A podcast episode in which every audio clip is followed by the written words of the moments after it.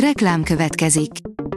Ezt a műsort a Vodafone Podcast Pioneers sokszínű tartalmakat népszerűsítő programja támogatta, mely segít abban, hogy hosszabb távon és fenntarthatóan működjünk, és minél több emberhez érjenek el azon értékek, amikben hiszünk. Reklám hangzott el. Szórakoztató és érdekes lapszemlénkkel jelentkezünk. Alíz vagyok, a hírstart robot hangja. Ma február 24-e, Mátyás névnapja van. Az NLC írja, ifjabb Szűcs Csaba nem érez bűntudatot, miközben Pécsi Ildikóig belebetegedtek vállásába. Szűcs Csaba egyáltalán nem tartozik azok közé, akik gyakran nyilatkoznak, pedig Pécsi Ildikó és Szűcs Lajos fiának bőven van miről mesélnie. A 24.hu írja, 40 lett, elvált, és rávetették magukat a nők. Milyen felismerésekre jut egy kétgyerekes apa, ha friss vállása után újra beleveti magát az ismerkedésbe? Ezzel a kérdéssel kezdődik a Fleischmann bajban van, de a nagyszerű, új sorozat valójában arról szól, kinek mi a felelőssége egy házasság széthullásában. A Mafab írja, 20 év börtönre ítélték Árkelit. Árkelit, akinek dalai olyan filmekben csendültek fel, mint a Másnaposok 3 vagy a Magic Mike XXL, csütörtökön 20 év börtönbüntetésre ítélte egy Chicagói szövetségi bíróság, miután hónapokkal ezelőtt bűnösnek találták. 80 éve született Kozák András, írja a hiradó.hu.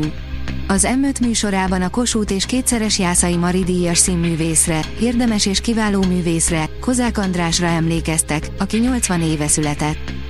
A librettóban mesélt róla Drahota Andrea színésznő, aki 39 éven át volt Kozák András felesége, a színművész 2005-ben bekövetkezett haláláig.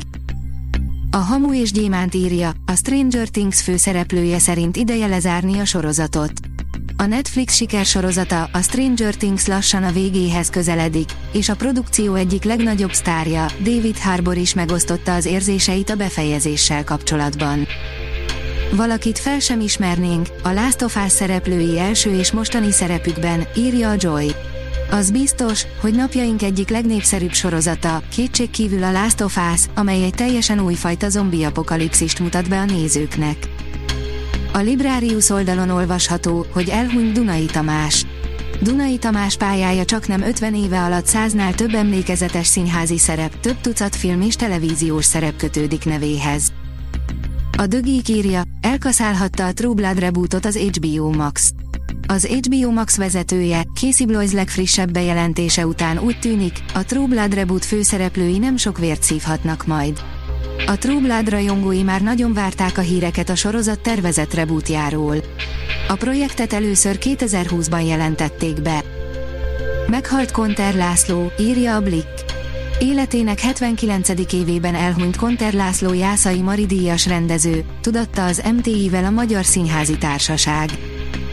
Az RTL.hu oldalon olvasható, hogy DiCaprio-t a feleségével párosította össze, Fenyő Ivánt a vágószobában hagyta, Daniel Craignek egy konyhában mondott igent, Sam Mendes a héten visszatér a mozikba. Spielberg őt nézte ki az amerikai szépség megrendezésére, noha nem volt filmes tapasztalata. Daniel Craig őt nézte ki a Skyfall megrendezésére, noha nem volt akciófilmes tapasztalata. Sam Mendes tapasztalatlanul aratta a legnagyobb sikereit, ma pedig már azt forgat, amit csak akar, most épp a mozikat ünnepli a Fénybirodalma című filmjével. Mindegy, hogy hogyan, csak nézzenek minket, írja a Telex.